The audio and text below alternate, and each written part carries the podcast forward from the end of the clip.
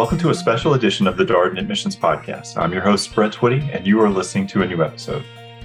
On this episode of the podcast, we return to our ongoing spotlight on faculty here at the Darden School of Business, a series that we call Office Hours, with a conversation with Tim Laseter. Tim is a member of the Technology and Operations Management area here at the Darden School of Business. And as you'll also learn from this conversation, he is an alum. Tim graduated from the MBA program as well as the PhD program here at the Darden School of Business. In this conversation, we talk with Tim about his background, what brought him to Darden as a student, and what brought him back to Darden to teach as a professor of practice. We talk about some of his courses, including operations strategy and emerging topics in technology and operations, a Darden Worldwide course he leads to Germany, as well as an executive education program that he's been developing uh, with Denny Kim here at the Darden School of Business around AI, blockchain, and digital assets. This is a wide ranging conversation all about wealth, operations, and technology. I think you're really going to enjoy this conversation. So, without further ado, here is my interview with Tim Laseter. Well, welcome everyone uh, to our latest installment of Office Hours, our ongoing faculty spotlight series. So pleased to be joined today by a member of our operations faculty, Professor of Practice Tim Laseter. Uh, this is uh, the last office hours that we have on the books for now, uh, but we will be adding more conversations. I will just plug our Spotify playlist that's out there with all of the office hours conversations that we've hosted. There are over 20 at this point. And of course, we will share uh, the recording of this conversation both on our podcasts, uh, Experience Darden and the Exec MBA podcast, as well as on the Vimeo channel. Um, so I'm going to stop the chat for now, and I will just uh, note if you have questions as we go along here, please feel free to ask via the Q&A. I'll keep an eye on the Q&A, but the the focus uh, of this conversation is really to, to, learn more about Tim, his background, talk about some of the classes he teaches, some of the things that he's interested in. Um, if you saw our email promotion uh, for this event, there's lots of exciting topics related to technology and operations that we're going to get into today. So, Tim, thank you so much for joining us. Thrilled to be here. All right. Well, we always start with the same first question. Uh, tell us a little bit more about you. Who are you and what's your background?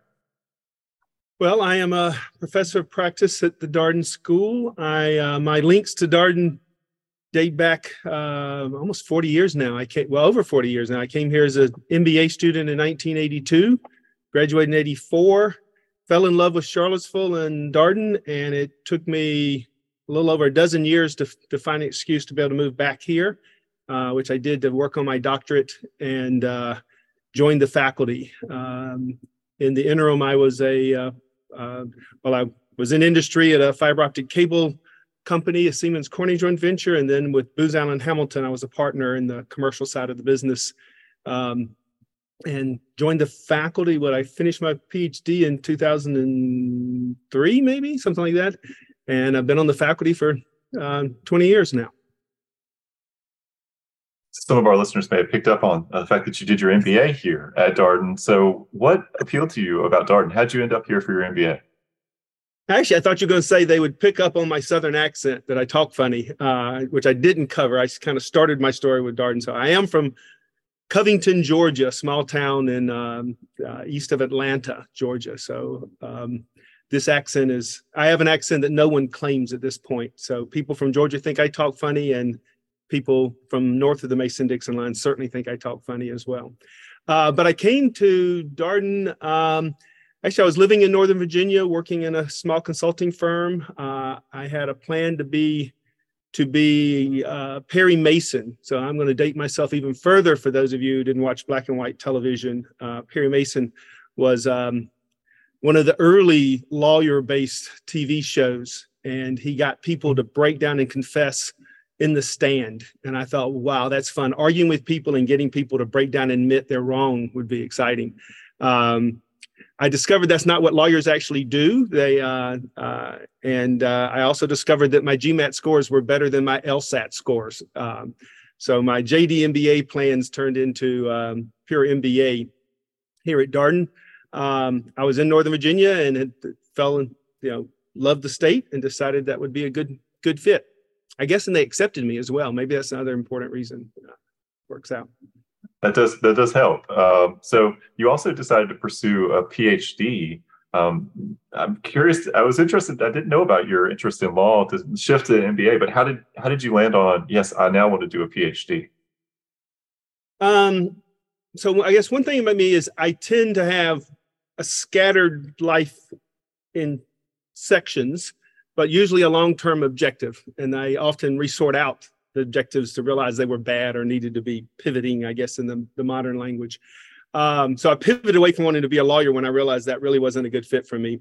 Um, when I left Darden, I went to work with a, well, what, which was a startup in 1984 in Hickory, North Carolina, uh, making fiber optic cable. And it was Siemens, the German company, and Corning, who invented fiber, were had purchased a small cable company in North Carolina um, to build out the fiber optic cable business. And that is in the year when AT&T was just breaking, been broken up. Uh, so we started having competition in long distance and a lot of long distance lines were being laid for fiber optic at that time. It was, you know, instead of massive cables this big around, you could put a small cable that could carry carrying capacity of uh, uh, so many more calls on a single fiber. Um, and so I, um, I, I, I ended up there choosing between actually i think was choosing between going to ibm and being part of a large bureaucracy at the time uh, a huge company or doing a startup on my own with my former um, mentor and boss in the consulting that i had worked with before i joined he actually printed up business cards with tim laseter president uh, for me with the new company we were going to form. Uh, it almost got me but didn't quite. And so Siecor was kind of in between. There were probably only when i joined uh, maybe fewer than 300 salaried employees in the in the company. So it was small enough you could have a big impact, but also large enough with big backers that I would get a paycheck since I had a, a newborn son at the time as well. So the logic of finding finding balance between extremes is part of who I am as well. So it was a good fit. All right, and um, somebody who obviously has deep interest in operations. How did you how did you land on this particular topic? Is that have you always been that kind of person? Look at a process and figure out how to improve it. Uh, not at all. Um, so actually, I was focused in finance at Darden, uh, and when I joined um, Siecor, I was in the operations controllers department, a business analyst in the operations controllers department, uh, along with a colleague who, by the way, uh, from Darden, who, by the way, is the chief innovate chief of innovation at Dart at Corning now. Uh, he stayed, I left, but uh, he's done much better than I have, probably on, on many dimensions. Uh, but um, he and I were in the business control, this operations controllers department, and my I had we had been there been there a year and a year plus something. I had an analyst working for me, and my boss at the time was well, I guess there was a boss between me and the guy who hired me by that time because we were expanding pretty rapidly during those days. And I had one person reporting to me, and he came to me and said, "You know, if you really want to be a manager, you know, you could stay in this finance path, and you could, you know, grow up. You could be a controller at a plant controller. You can maybe be a CFO of a company someday, but you're really not going to manage a lots of people. If you really want to learn about managing people, maybe there's this opportunity for you to work in the plant as a shift supervisor on the night shift." and you'd have 40 people, hourly people working for you in the factory at night. Uh, and I said, I probably, I don't recall the conversation explicitly, but I'm willing to bet I said, is there a pay increase involved with it? Because I did have a small child at home.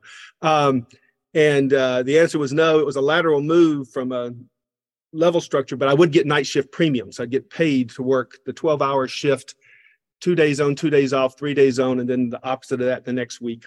And um, I took him up on it, and I uh, my I and one other salaried worker ran the plant from 6 p.m. to 6 a.m. with um, between the two of us and the maintenance crew. There were probably hundred hourly employees, and the two of us were the only two salaried people in charge of the place.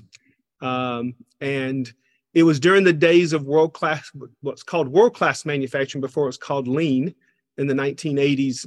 but we were learning from Japanese the Japanese at the time were having their impact on the automotive industry, and I was reading books about just-in-time world-class manufacturing and uh, trying to apply it on the factory floor, and learned that uh, I enjoyed it, and uh, uh you know spent I spent probably a year on the night shift before I became a uh, got on the day shift as a quality control well quality assurance supervisor, and um, I guess to finish the link of the story, uh, I also started teaching uh, night class in finance, international, actually, it was international finance with a local local college.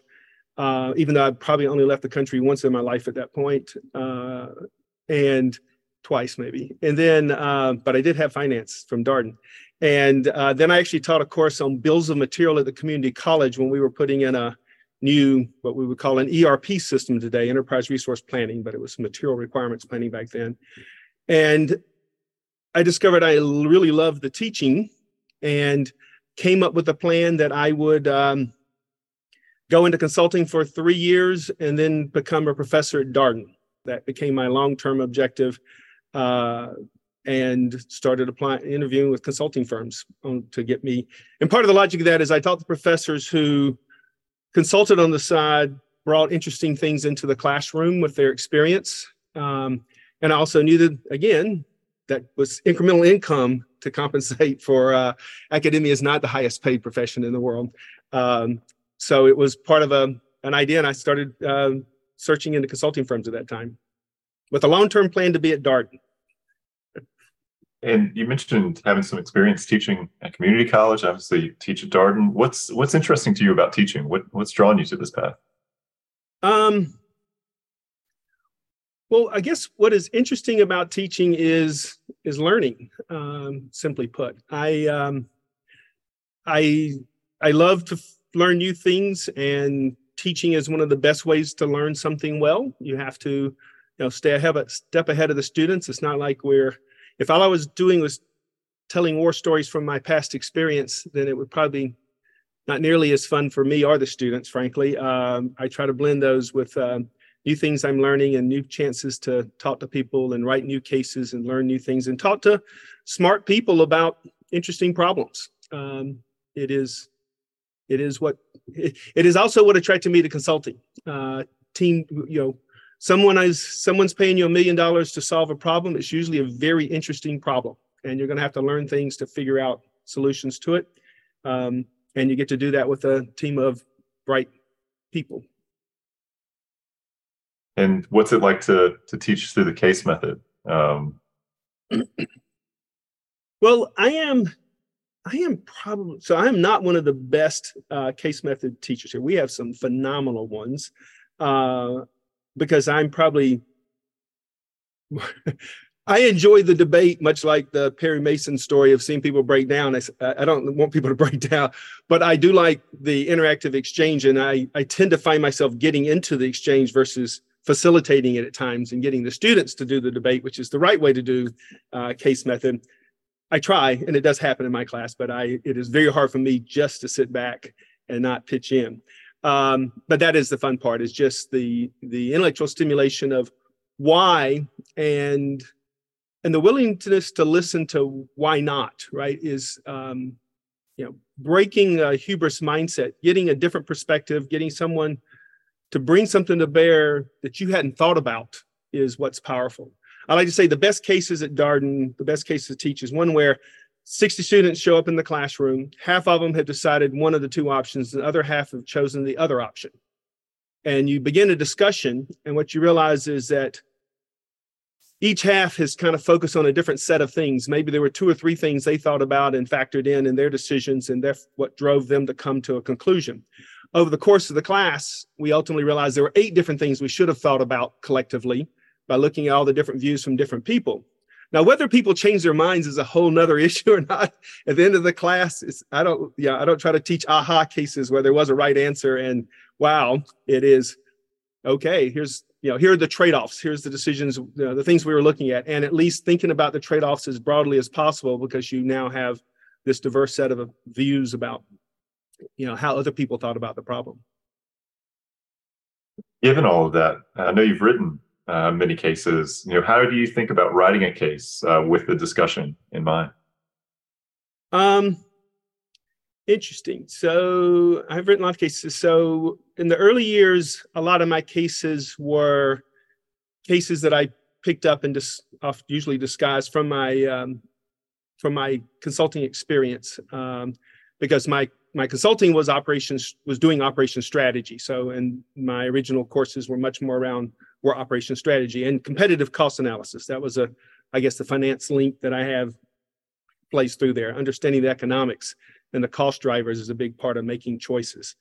Um, so that was the early days, and I guess then I started looking at interesting companies. Uh, an example was I have a case on Zappos where I wrote a letter to Tony Hsieh because I was following Zappos after Amazon had acquired them. I got very interested in internet retail was another one of my shifts of focus over the years. And uh, he said yes. And I flew out to Las Vegas and interviewed him and wrote a case on Zappos's call centers, which unlike most call centers aren't wasn't focused just on getting people off the phone as fast as possible and efficiency. It was about engaging with the customer. We could still use it to teach queuing theory, so you still had to do the same math, but um, it made you step back and think about a different way to you know what the purpose of a call center would be, not just a low cost thing. You, a call center you had to manage.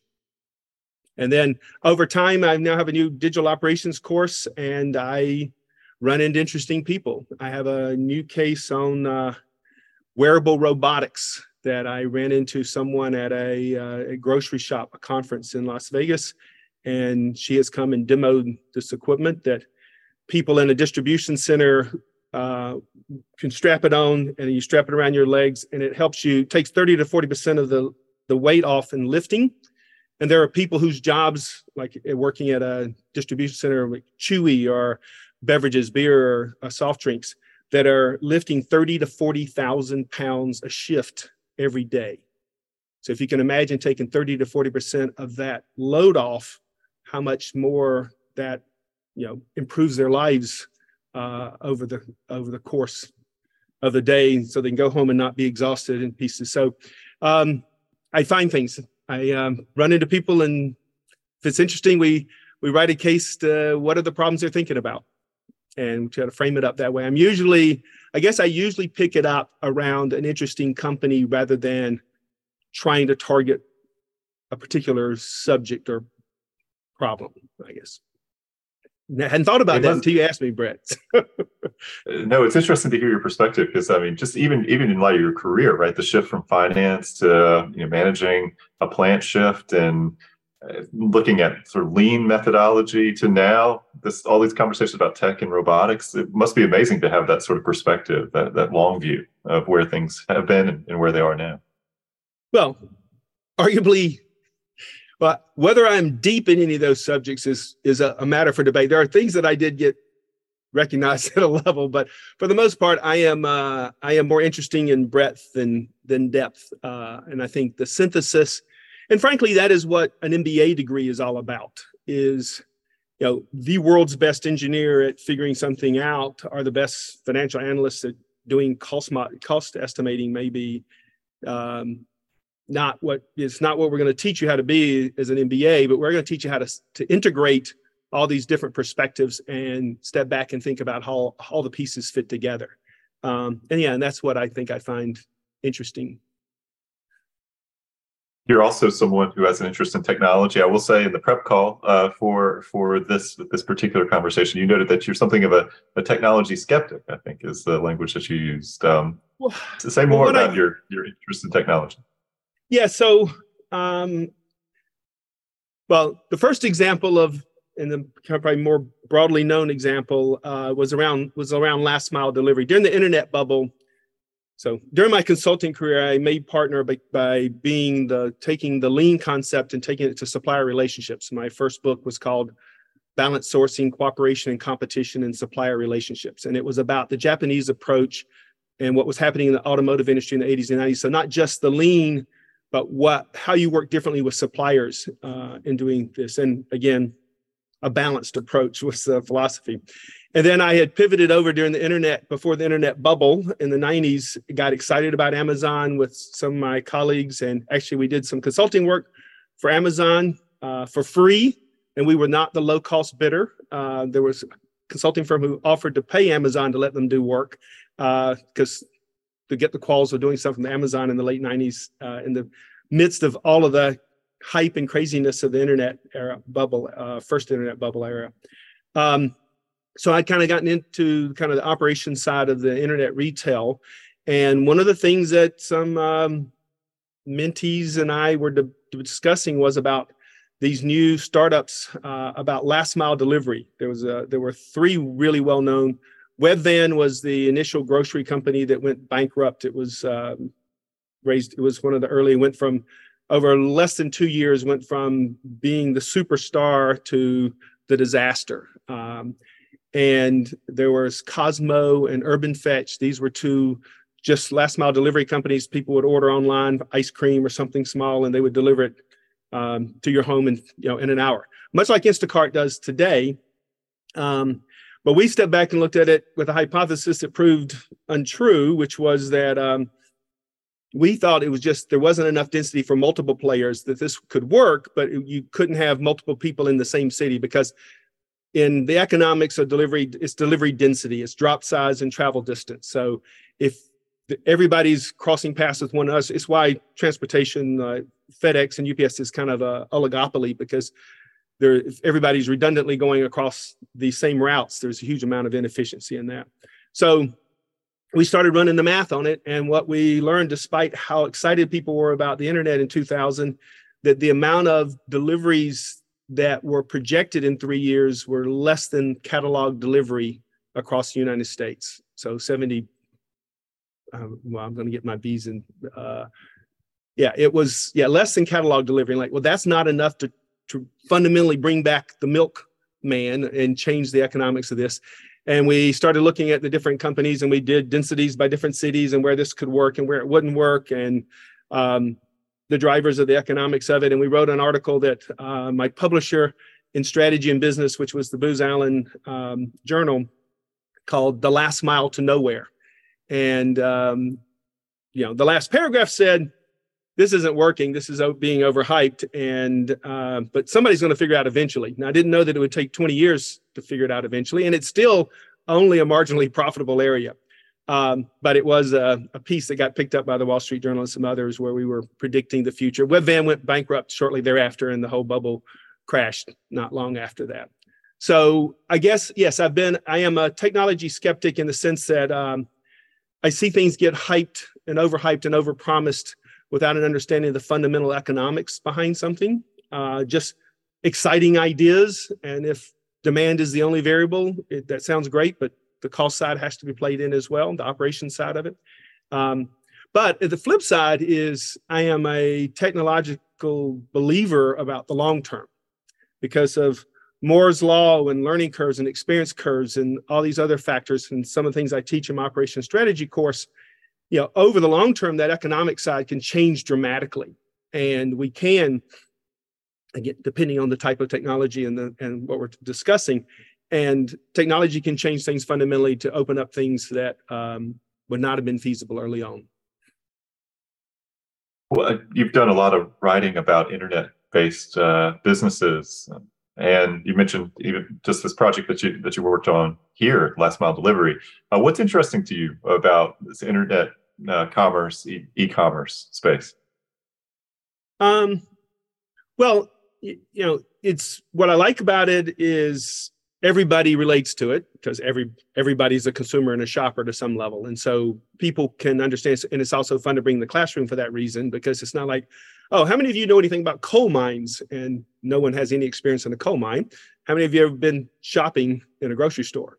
And pretty much everybody will check the box. So that makes it the fact that it's broadly applicable uh, makes it of interest to me um, and part of it is just over time you, you know, I do build a reputation of knowing something. That first article led to a, a company in Israel startup that made automatic delivery machines, and I worked with them. And I've um, I worked with a startup in here in Charlottesville that was doing uh, called Relay uh, Foods that was doing um, kind of pickup and delivery.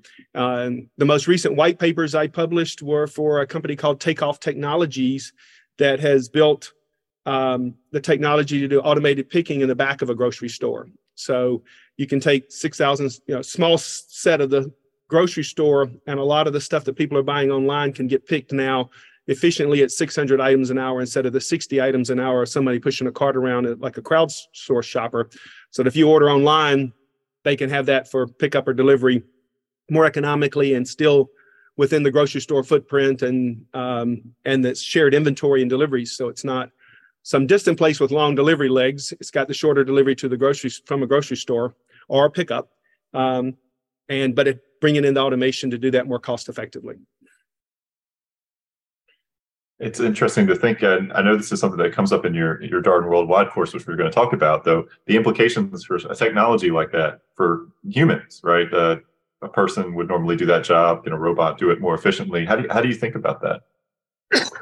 well, fortunately, I avoided the um, you know being heavily involved in the big reengineering terms of consulting during my consulting career, which was mostly about how do you lay off people. Um, I did more stuff with sourcing and where are we going to factor uh, plants. Now, some of that may have moved to a more global supply base uh, that affect people, but I've never had a job where I was where I thought the, you know the goal was to get rid of people. And the good news about uh, the internet retail that we're describing is those are good examples of things that where automation is actually not displacing someone; it's displacing an activity that the consumer was doing. So if you think about Used to be you push your cart through the grocery store and you pick all the stuff yourself and then you drive it home. So if now the store is going to pick it and deliver it to your home, you're just you're the automation is taking out what the consumer was doing and the consumer is willing to pay. Right. And that's that is one of the things that I've you know shift over time where I spend a lot of time focused on the economics and the cost drivers, uh, but also balancing those what's the cost drivers versus the willingness to pay. And people are willing to pay for things that they didn't like doing. And automating those things so that it's low cost enough to be able to offer that as a you know as a reasonably cost service is a win-win uh, for consumers and workers. I'd like to transition to talk about some of the classes that you teach here at darden. Um, one of them is operations strategy. Um, tell us a little bit more about this course. What's it all about um, so this is the course that I first started teaching 20 plus years ago under my mentor on Dart, uh, at Darden, faculty member, um, Ed Davis. And we co-taught it as I was learning how to be uh, a case room, classroom uh, professor at Darden. Uh, and it started off with, um, I know, 15 cases that were all his, and may, I think maybe one, because I did start, I wrote a case from my consulting experience and came as a guest speaker to some of his classes before I started working on my doctorate. Um, but over time, it shifted to a full set of, of, cases that are my own and an evolving set. Um, this year, for typically way the course is designed is also somewhat atypical from some Darden classes. Week one is more qualitative and big picture. What is an operation strategy? How's that different than strategy? Uh, we're going to open up with a new case on Apple with Tim Cook looking in March of 2023. This is a case I didn't write, but um, it's great because Apple's something everybody follows anyway. Uh, a lot of people follow that are in my classroom. And we're going to use that to discuss how much of the strategic decisions are really are broadly strategy and how much are operation strategy. What is an operation strategy, which is not very clear. And then the second day, uh, a former mentee of mine from Booz, who's now at AlixPartners, is coming in with a case that they just finished where they were driving uh, productivity across plants. And he's going to put a lens on the execution side of strategy that you got to get the answer right, but how do you actually do stuff? It's not just about making PowerPoint slides or sitting in conference rooms with ideas. Um, then the next five weeks are two different cases a week um, that are all quantitative because the subtitle of the course is competitive cost analysis. So we're teaching things like uh, experience curves, learning curves, scale and utilization. Those are all economies of scale is a buzzword people use, but what does that really mean? How do you calculate it? Um, and we use it in context of uh, outsourcing piece. So, a new case this year, well, a new case two years ago is I started using Tesla uh, battery data about Tesla on the cost of batteries and use an experience curve on that to see with the view how much does that actually affect their overall cost position. And if you predicted what would happen with an experience curve, what's the slope of it, and what do you forecast the the the demand side will be, and where will that drive the cost to? And I actually don't use a case. I use a technical note on how to do experience curves, but then the the discussion is go to Wikipedia and read about Tesla because all of you probably have read a lot about them anyway. this isn't about taking you in some past scene. It's trying to take it as a live, kind of what I call a live case. And I've got another live case on learning curves that, again, this is a newer theme that I've picked up in this course over the last couple years. And there's a great um, piece that's written by some economists at Uber about the learning curve and how that affects crowdsource workers. And they were exploring why there was a 9% wage rate difference between men and women at Uber, uh, which is common this wage differential and what's behind it. And um, one of the answers is the learning curve is a big part of what's behind it. Women had higher turnover and men have been on it longer.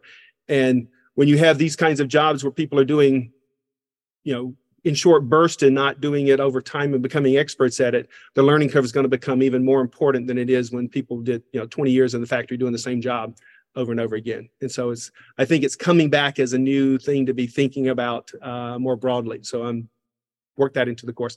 And then there's various other cases at brewery, uh, Three Notch Brewery, which here in Charlottesville, I'm an investor in.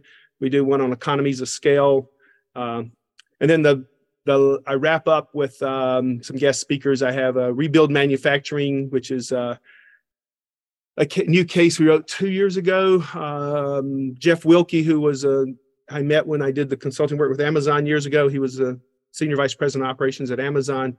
Um, this is a company he started when he retired a year, two years ago now, uh, with from his friends from MIT, uh, and they're trying to bring blue collar jobs back to the U.S. Um, and so we we have a case looking at how do you choose, how do you structure the company in different ways, and kind of thinking broader about an operation strategy. So we we kind of synthesize at the end and have some painfully hard cases they have to do write-ups of in the five weeks in between. They have to do an individual one and a two-person team write-up as well. What's it like to have a, a, guest speaker in a class? So when the protagonist from a case comes and the students can can ask some questions. Well, I I do that in various different ways. So it's different depending on the guest. Um, so the the new chief of operations for PepsiCo has comes to speak in my. So I have a course called Emerging Topics in Technology that is just speaker based. So the speakers just take the whole class, and I I give the students assign the students to do two readings, one on the company, one on the topic, and then let the speaker pretty much run the class. Um, and if it's an outsider like uh, Greg Roden, uh, he's there and he brings some slides that he would share with the board about what he's doing in the you know transforming PepsiCo in the operations side. Um, on the flip side, if I bring back an, an alum, they desperately want to do cold calling because that's one of the things that Darden's known for is getting cold called. So getting to be the person who cold calls others, they're excited about. Um, and then in my like my digital operations course and operations, so I, I like if someone's there to make something uh, tangible so the wearable robotics, they came and demoed that in the class, and the protagonist, the, the case was written, the case was written in a way that other people can use it, and we've got video things that can supplement it. But I wrote it to make it a hands-on experience in the classroom as well, um, and students get to try on the backpack, uh, the wearable robotics, and lift things. And um, if you have a sense of, frankly, if you have a sense that there are people that spend, you know, their days lifting thirty to forty thousand pounds a day, um, and so they're central presenting. And then I actually have some where I just bring them as a, a subject matter expert, like some of the, my former students. Uh, so my Tesla Tesla session, I had a student who worked at Tesla, and in the last 15 minutes, he might just join by Zoom and share his thoughts on what did you do well, what were questions, and do some Q and A on it. So there's lots of ways to bring guests into the classroom at Darden between the technology and the uh, the physical side and besides the fact that this is a beautiful place to come visit. So it's it's off it's quite easy to get people to sign up to come to Darden to speak in my classes. We talked about your digital operations class. Um, let's talk about that class because it sounds sounds super interesting. What's this course all about? Um, well, what I so Darden has the technology and operations management area, um, but there's not a IT systems area. Like at McIntire, the undergraduate school here at UVA does have kind of an IT computer science that dimension of uh, a functional area of of management and IT. So, but most of my colleagues have focused more on supply chain like I have in the past. Our new product development is a big part of what we we cover in the technology and operations management area now.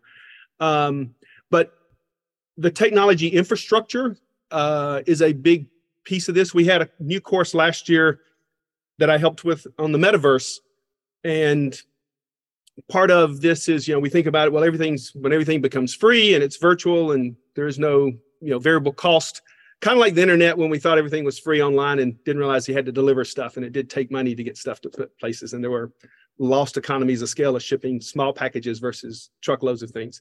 But um, the economics of data centers these are billion dollar investments. We're getting towards a more decentralized world but you have to understand that the the data centers that are supporting all this are a huge investment so one of my um, I brought in uh, Jim Miller, uh, whom I met when he was at Amazon, who went to Cisco and then was senior vice president operations for Google, which sounds like a strange title until you realize they spent a bunch billion dollars a year building out multi tens of billion dollars a year building out data centers at Google and doing that cost effectively and running those things so they have high uptime and you know they can provide their services at as lowest cost possible uh, is an important job. So we've had him in the class and he helped me um, provided information that we wrote a technical note on data centers.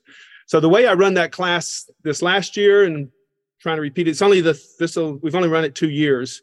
Um, was the first day is all technical notes that we we wrote new because we look at things like Internet of Things or augmented reality and virtual reality are um, and you look at the published articles almost all of them are written by people who are passionate believers in that technology. Again i am a technology skeptic in the short term. And so for example um, was it oh augmented reality michael porter the expert in strategy wrote an article six or seven years ago describing how that was going to be a 70 billion dollar business. That has not been true or certainly hasn't been true yet. But he, he wrote it wrote it one-sided about all the potential and not talking about the downsides and the pros and cons. So we went back and we wrote tech notes um, that are kind of telling the pros and cons of everything. And frankly, in the end, we say, and how big this becomes is frankly, a lot of you are going to be drivers behind that, either as consumers or as business people who are making decisions about whether we invest or not. And so we have technical notes on the different pieces um, to just to make sure people understand the technology infrastructure side of what it takes um, to do a lot of the more digital transformation. I, because it, I am 30, 40% of the work of consulting firms these days is digital transformation. That's the new buzzword. It's kind of re-engineering was in the, the 90s, digital transformation. Now, what that means is quite variable, but we are trying to leverage the digital tools in traditional companies and what does that you know how do we do that well? Uh, and that's this is really not about the strategy side and what is a platform business that we talk about some of those things but kind of what more of the infrastructure is. And then the second day it tends to be cases that are leveraging some of that. So we have um, the verve motion robotics. I also have um, a former mentee of mine uh, case on um, called uh, Shift Smart. So this is a crowdsourced company that is really basing it around an operations delivery of different kinds of capabilities to corporate clients. And they're treating the employees as they're trying to create full-time jobs for people who don't want or can't just punch the clock uh, 40 hours a week and eight hours normal shifts. So that flexibility dimension that crowdsourcing provides they're trying to pass that benefit on to the individuals by giving a, a, portfolio of different kinds of things they can do. And frankly you know tracking if you show up what you committed to do and you do it well you will be prioritized for doing other higher paid gigs over time. They do everything from call centers to uh, stocking shelves at uh, circle k convenience stores. So 10% of the hours at circle k now are by these crowdsourced people that the manager of that store just has a slot that says Shift Smart that schedules certain activities to be done that Shift Smart takes over doing it. And then there's others where they have their mix of full-time people they're trying to cover the shifts with.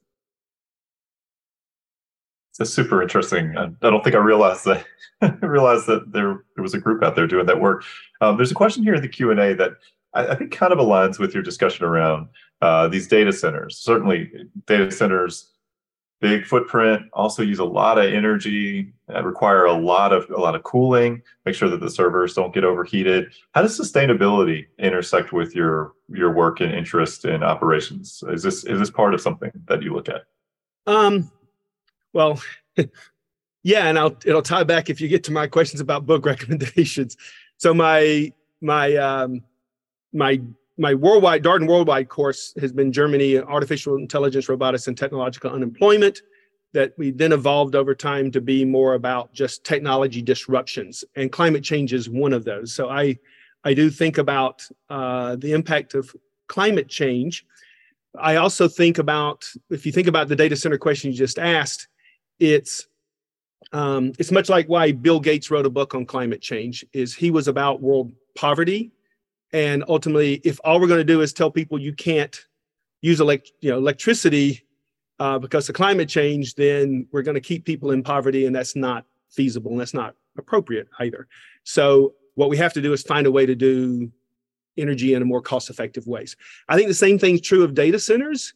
Um, you know, a large data center is hugely more sustainable and green than people doing it in corporate corporations doing it at smaller scale. These are people that are experts at it and they are they can afford to invest and try to find new ways to to do things cost effectively and and more green energy use.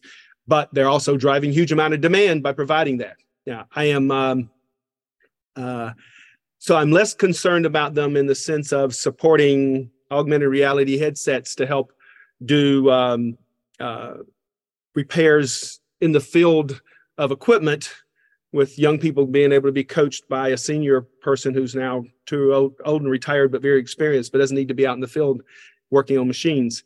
Uh, i'm less worried about data centers to do that. I am more worried that well, i think 2% of our total uh, energy is going to cryptocurrency. Um, so not so sure that's a good societal uh, trade-off but I, I try not to think about this. So I'm not my job to make, and whether it was my, there is nobody's job, and whether we can control that. How the demand side works, I spend more time about how do we help the supply side of making it as cost effective and green as possible. Another question here in in the Q and A uh, relates to it feels like there's always new technologies popping up and a lot of pressure on companies. Oh, do, are we going to get behind? This other company's investing in it. Oh, we got to put money here. Uh, how do you uh, how do you encourage companies to think about what technologies to pursue or where to put their money? How to evaluate these constantly emerging technologies? Well, again, I am a technology skeptic in the near term and passionate long term. And the, the skepticism in the near term what that leads me to do is what's the problem we're trying to solve? Not isn't this cool?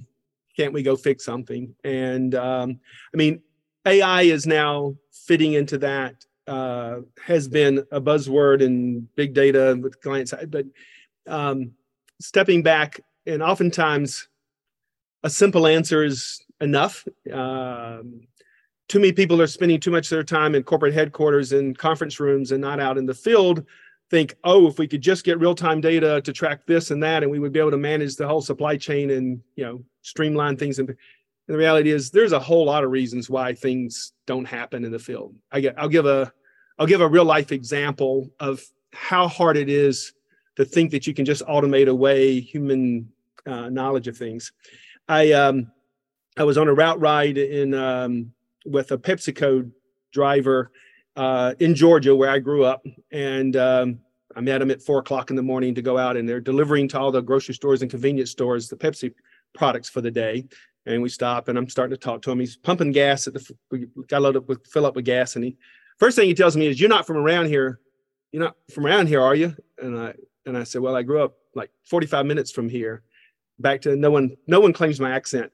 Um, and but we are riding through and you know there are models to give optimal delivery set schedules and how to drive. And you've heard of the ups turn left turn right and all these pieces.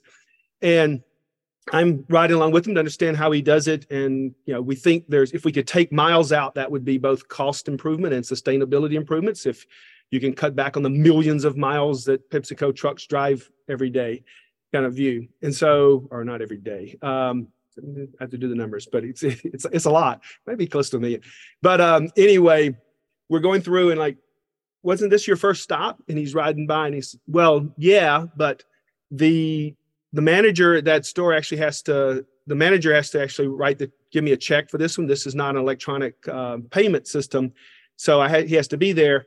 And he has a yellow car that's not there. So he's not there. So there's no reason to stop by because he won't I won't be able to get paid for this. So I should go ahead and I'll skip to the next stop and I can come back on my way back.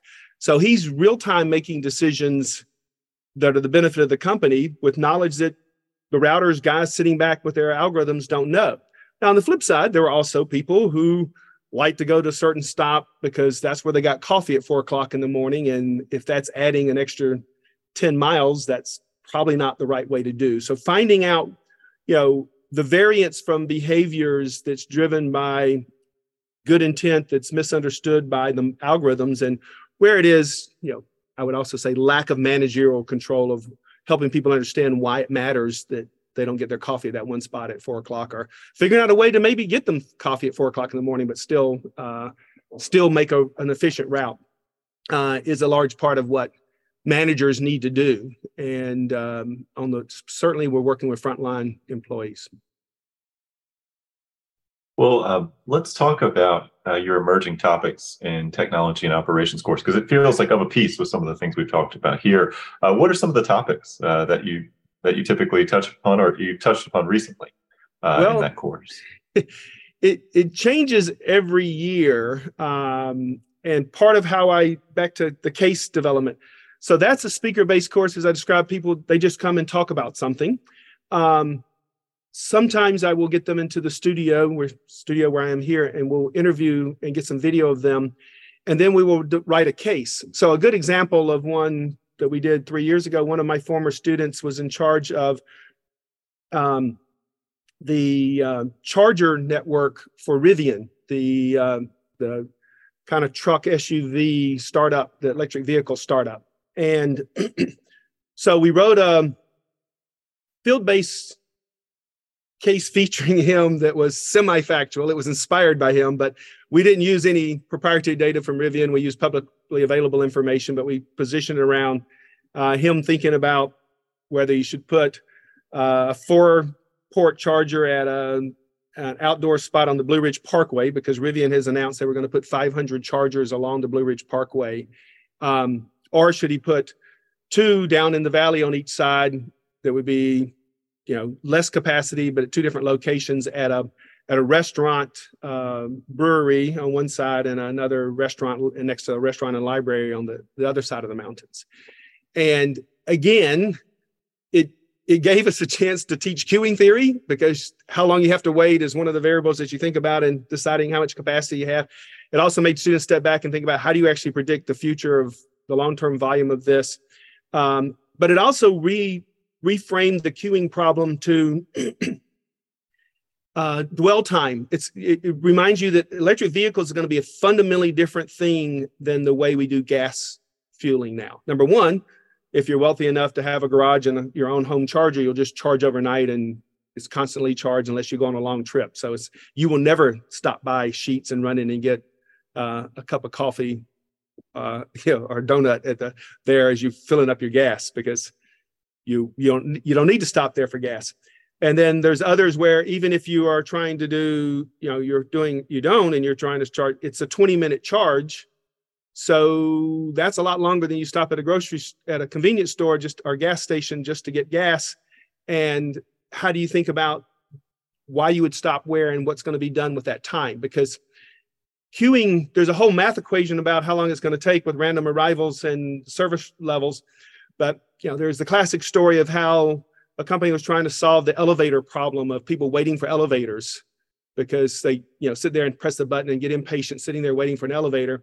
And one of the easy solutions was they put mirrors up so people could look at themselves and distracted them from worrying about how long they were standing there waiting for the elevators. Um, you know, Disney's done similar things of entertaining you while you wait in line for rides. So you you think about the problem more broadly than just a math problem of you know what's the forecasted demand? What's the service level? What's the you know how, what's the variation of the random arrivals? All those math things are in there and you need to know those to think about the problem but you also need to step broadly about what else can i change about this? And i think the rivian opened up to you know something that's really relevant that's coming to bear. We're going to have it is going to change the way the infrastructure of uh, gas stations, convenience stores, and which is going to affect retailing broadly. All of this is going to play out uh, through a kind of new model as EVs become the dominant equipment. All right. Well, speaking of, of technologies, let's talk about a course that you've been developing for executive education. Of course, this is the non-degree uh, bearing uh, part of, of Darden. Um, it's a course called Unlocking Value of AI, Blockchain, and Digital Assets. Uh, there's a lot of lot of buzzwords there in just uh, one, uh, one title. So um, tell us more about this course. How'd you get involved with it? Well, um, the short title was Web three, and uh, where it comes from is one of my younger colleagues, uh, Denny Kim, uh, who teaches in the strategy area, um, approached me that he had this idea he wanted to do one on web 3 and particularly on blockchain he's he is a big blockchain crypto person and i am a huge skeptic on blockchain and crypto. Um, and he, we started talking about this and uh, Anne Trumbore, who's our chief digital learning officer for executive ed kind of pushed to put us together to come up with something that we're not it's not really based on we're trying to kind of break our normal mode it is not um, a bunch of existing cases that are tried and true that you know we taught the ben and jerry's case uh, about you know the, the sell to coca-cola and it's a great case but you know we're going to be dealing with things that are happening real time. Uh, you know just in the last week um, um, paypal has come up with a blockchain currency to be used in gaming. So suddenly i'm less skeptical about the fact that as the gaming world comes into play and a metaverse type world would come into play you know another currency makes sense versus just as a speculative game that people have been using it so far. But at any rate uh, we came up with two and a half days we've kind of framed it as if you have heard about web3 you've heard about this ai and blockchain and this uh, digital world um, and everybody around you shares your passion and completely believes that this is going to change the world don't come to our class. Everything's fine with you. If you're going, if you have that belief and no one's listening to you, maybe you should come to this class. Or if you've just heard some stuff about it and you don't really know what it's about, come to the class. Because what we're going to try to do is, is look at the business cases of these things and try to understand about the drivers of the both the supply and demand side. So we'll have um, we'll have um, we'll be piloting our um, Darden Metaverse uh, experience. We we have built a metaverse, a classroom in the metaverse that you can access through the Oculus headsets. And by the way, if you haven't seen the Apple headsets that are planned to come out next year, they look pretty phenomenal. So there's there's something there that's going a new way to to interact with uh, the world and through the internet. So we got a metaverse. We we open with cryptocurrency. We talk about artificial intelligence. We have another colleague. We have Anton Korinek, who is um, who teaches the artificial intelligence has been his research, kind of the future of no work is how I like to think about his work. We'll have um, uh, Lily Ellis, who is um, she she does work on um, intellectual property and artificial intelligence. So what DALL-E is making, who owns the rights of that, and what ChatGPT is writing. How do you think about intellectual property rights in those pieces? Uh, I'm having a panel via Zoom of a former student, um, Jade Palomino, who is um, she has been at Meta and she's been working on wearables at Meta. And now she's joining the Horizon team there about the VR gaming, uh, virtual reality gaming. Uh, we'll have a guy from Google that I met through Lily, who has been a software engineer there for, for a dozen years and was in the gaming software development before that, talking about kind of the metaverse and what what are the possibilities of this and where where could it go. And then we're going to introduce them to the headsets and let them play with it that night uh, as part of the course. And then there's more things on artificial intelligence. There's uh, pieces on data centers and some of the things we've talked about infrastructure as well as the technologies um, going through um, so more more hands-on demoing and talking we actually shortened all the classes to only one hour which is darden does everything in 85 minutes or 90 minutes and we said we got a lot of little stuff why don't we just do things for an hour. Um, and so we're doing things a little differently, but uh, should be fun. It'll be in November. That sounds in like Rosslyn, awesome, in your in your awesome area. Course. That's right. That's that's great. Um, so um, while we're on this topic of courses, let's let's talk about your Darden Worldwide course that Um, you you mentioned earlier, um, and so you've been leading this course for for a number of years. Tell us uh, about the sort of idea behind the course and and what students get to do uh, when they go to Germany with you.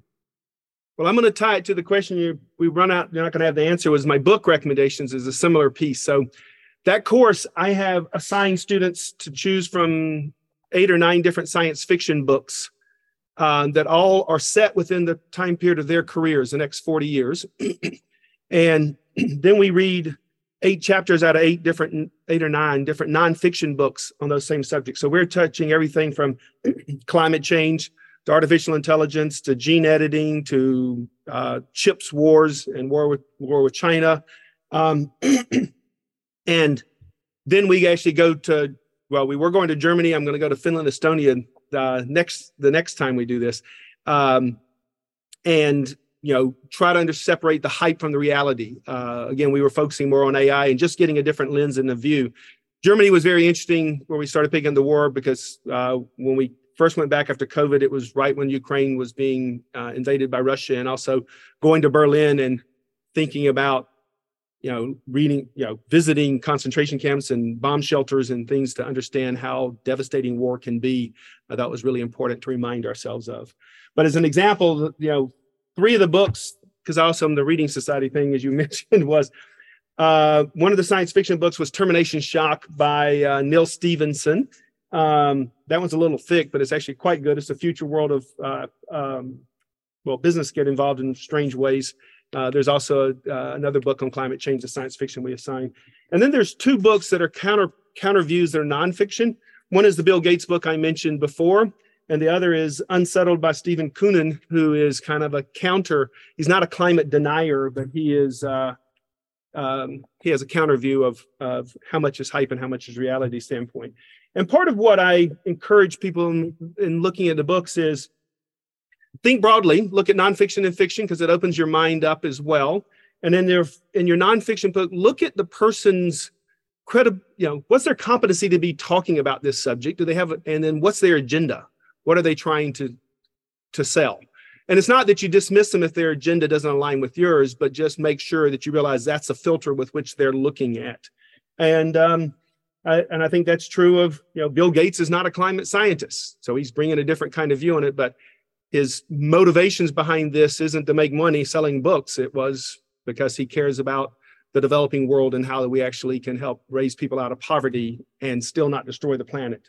The Unsettled book has some pros and cons. He is a scientist, but not a climate scientist. And he did work for ExxonMobil as well as the Obama administration. So there's lots of different factors to think about. You know, where does he come from and what's he trying to do with this book?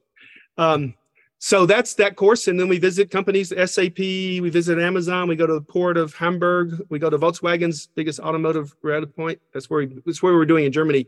Estonia and finland is going to be a whole new set of uh, tech companies and different kinds of uh, things to look at. That's great and we got started just a little bit late here so we probably got another question or two hopefully uh, for our attendees. That's okay and, and hopefully that, that works all right uh, for you for you tim. Um, oh, it's fine with me. all right great um, so you mentioned the Darden Reading Society, which you're instrumental in, um, and this is a place for people to come together, talk about uh, a book. Um, it, you know, you're somebody who I know from our prep call, you've had a long, uh, long passion for reading. Um, what's been, what's, what's the impetus for you know, getting this started? Why do you think this matters in a, in a community like Darden? Uh, well, first anchor, uh, I grew up in the public school systems of Georgia, and I can only remember three books I was assigned to read. Um, probably Huckleberry Finn, um, To Kill a Mockingbird, and Alas Babylon, which was uh, an apocalyptic post-nuclear war because that was what we thought about in those days.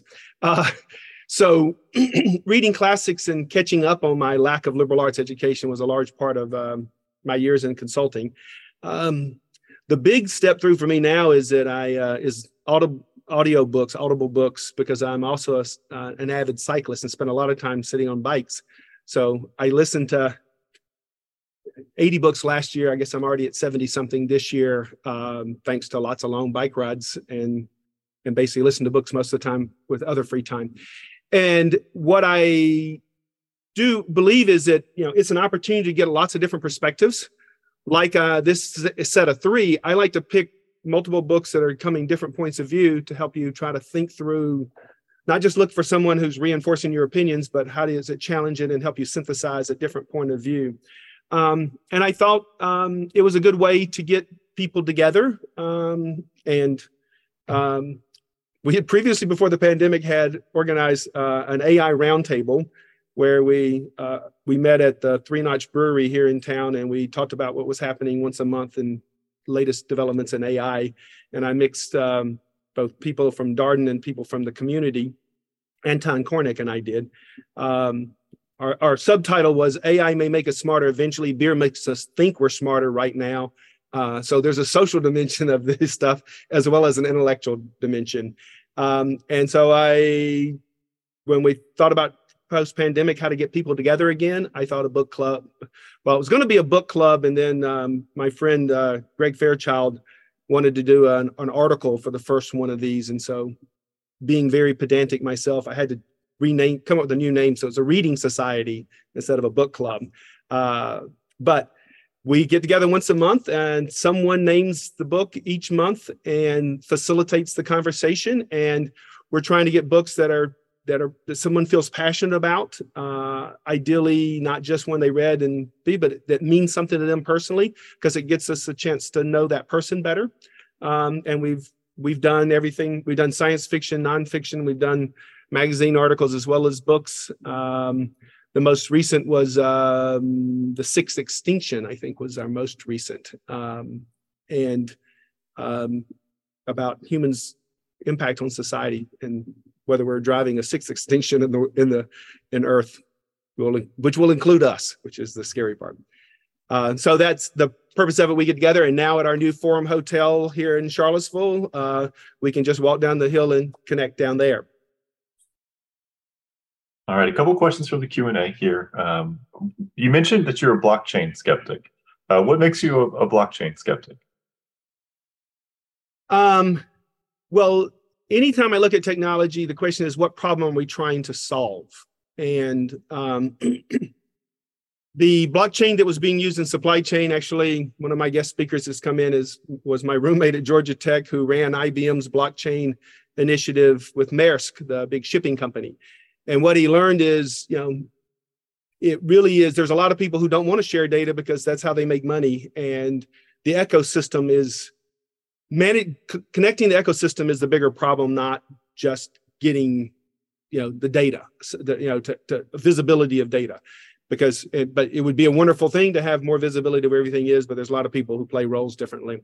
Uh, I think in the monetary side of blockchain, I think smart contracts are probably moving in some way that's going to be solving a real problem. But the the currency side, again, I partly I'm a you know I'm a I'm an old guy, conservative from the south, so I I haven't given up on the government yet, so that I don't trust them to be in charge of monetary. that we need a I, I'm not sure. It's not that I trust government; is I trust government as much as I trust some uh, anonymous system of uh, currency, I guess. Um, so yeah that's that's a, a, skepticism i have on it i am seeing signs where so in a metaverse and when we have a new kind of currency we need to do things with there's going to be there's a different kind of play and i can see it there i'm not sure in the real world where we're really solving real problems the financial system is hugely efficient and so it's not a cost issue so it is more of a trust issue but trusting a set of people and an algorithm versus a government or some some other entity I get my hands around, I'm not clear. I've I've made that switch. But then again, there are people who didn't, you know, trusted the taxi system and didn't want to do Uber because why would you get in a car from some random person? Uh, well, it's around a random person that's got some checks and balances around it. So maybe I'll be proven. I've been proven wrong on lots of things. So won't be. We'll see. You mentioned um, technologies that you're really excited about, things that you come across in your consulting that that you're really uh, you think gosh, this is this is maybe something here? Well, the I link back to two that I've mentioned in passing, in, in, because they're both addressing the same issue um, in a way. So the wearable robotics of how do you make jobs better for people on the front end.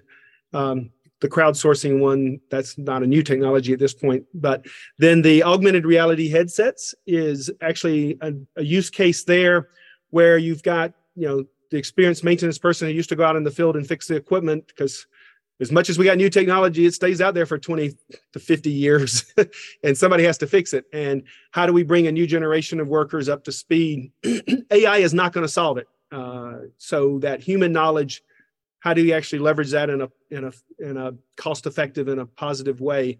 So that augmented reality, there's these headsets I use in. I we just purchased a set for me to use in the class. Um, the a worker in the field can go and look at a big piece of equipment that needs to be repaired and maybe that typical young apprentice might be able to solve 90% of the stuff but it's a really hard problem. Someone that's retirement age sitting back that did this for years is sitting there watching through the headset and they can put a pin on the equipment and say right here. And actually it uses artificial intelligence to build out um, a 3d image of the space. So just by moving around the headset and builds it out. And so there's a three dimensional place that they can work from um, in doing communicating. And he can bring up videos into the screen of the augmented reality to say, here's, you know, here's instructions how to fix it. Can also talk it through. So you've got a way to leverage human experience into the front line because the frontline jobs um, are, are, increasingly crowdsourced and low skilled, but um, a lot of the skilled things people are at retirement age and so how do we actually coach those people as we now bring a new generation in? And technology tools that help us do that are, something i'm excited about. That sounds sounds very very interesting. Um, so last question uh, one piece of advice that you would share for folks who are looking at darden thinking about their mba something that you would encourage them to think about on their mba journeys? Um yeah i th- so main piece of advice is don't just focus on getting into the you know the highest ranked school you can get into. Um, you need to think about what is the community what's your style of learning what is uh, what is it you're looking for out of the out of your experience? It is a you know it is a transformative experience to be at the darden school. It also um, you know i fell in love with this place. So i'm obviously heavily biased but you're going to spend two years in a small college town in rural Virginia. If you would rather be in New York, Manhattan, and just hanging out with your old friends, go to Columbia. I've taught I've taught at London Business School, Columbia, Tuck, uh, Emory in Atlanta, and Vanderbilt, and, and, and in Barcelona. And each of those have different different kinds of vibes and cultures and communities that you're a part of. And what you're going to learn is really important, and how you learn in the classroom is different in those different places. Uh, the case method is very different than a lecture-based method. Um, but also that community that you're going to be a part of is going to be different. Um, you, the, one of the things that makes Darden special is that because you're in a small town in the middle of Virginia, your the connections you make with your classmates are tighter here than they are at most schools, especially ones in big towns. So Tuck has that same dimension, but not the case method. But I, I, when I taught at Stern, there were a lot of people that didn't know each other, and Harvard is so big, uh, not everybody knows each other there as well. So you you really get to know the folks here because we're still a moderately sized school, but mostly because we're your your friends are all somewhere else. They the people that come here are coming here from somewhere other than Charlottesville, Virginia, and so they're having to make new friends, and everybody's in that same common ground. So it's a very transformational experience because of that. Well, Tim, I want to thank you for for your, your time today. We covered a lot of ground. We talked about a lot of interesting topics, and and for our attendees, thank you so much for all your questions in the Q and A. We are never able to get to all of them, uh, but so appreciate your engagement, your interest in today's conversation. As I mentioned, we'll share out the recording uh, to this conversation on our admissions podcast, Experience Darden, and Exec MBA podcast, as well as on the Discover Darden blog. So stay tuned if you want to go back and review the conversation. And um, thank you all. Hope you have a wonderful weekend and a and a great Friday. Thank you, Tim. Thank you.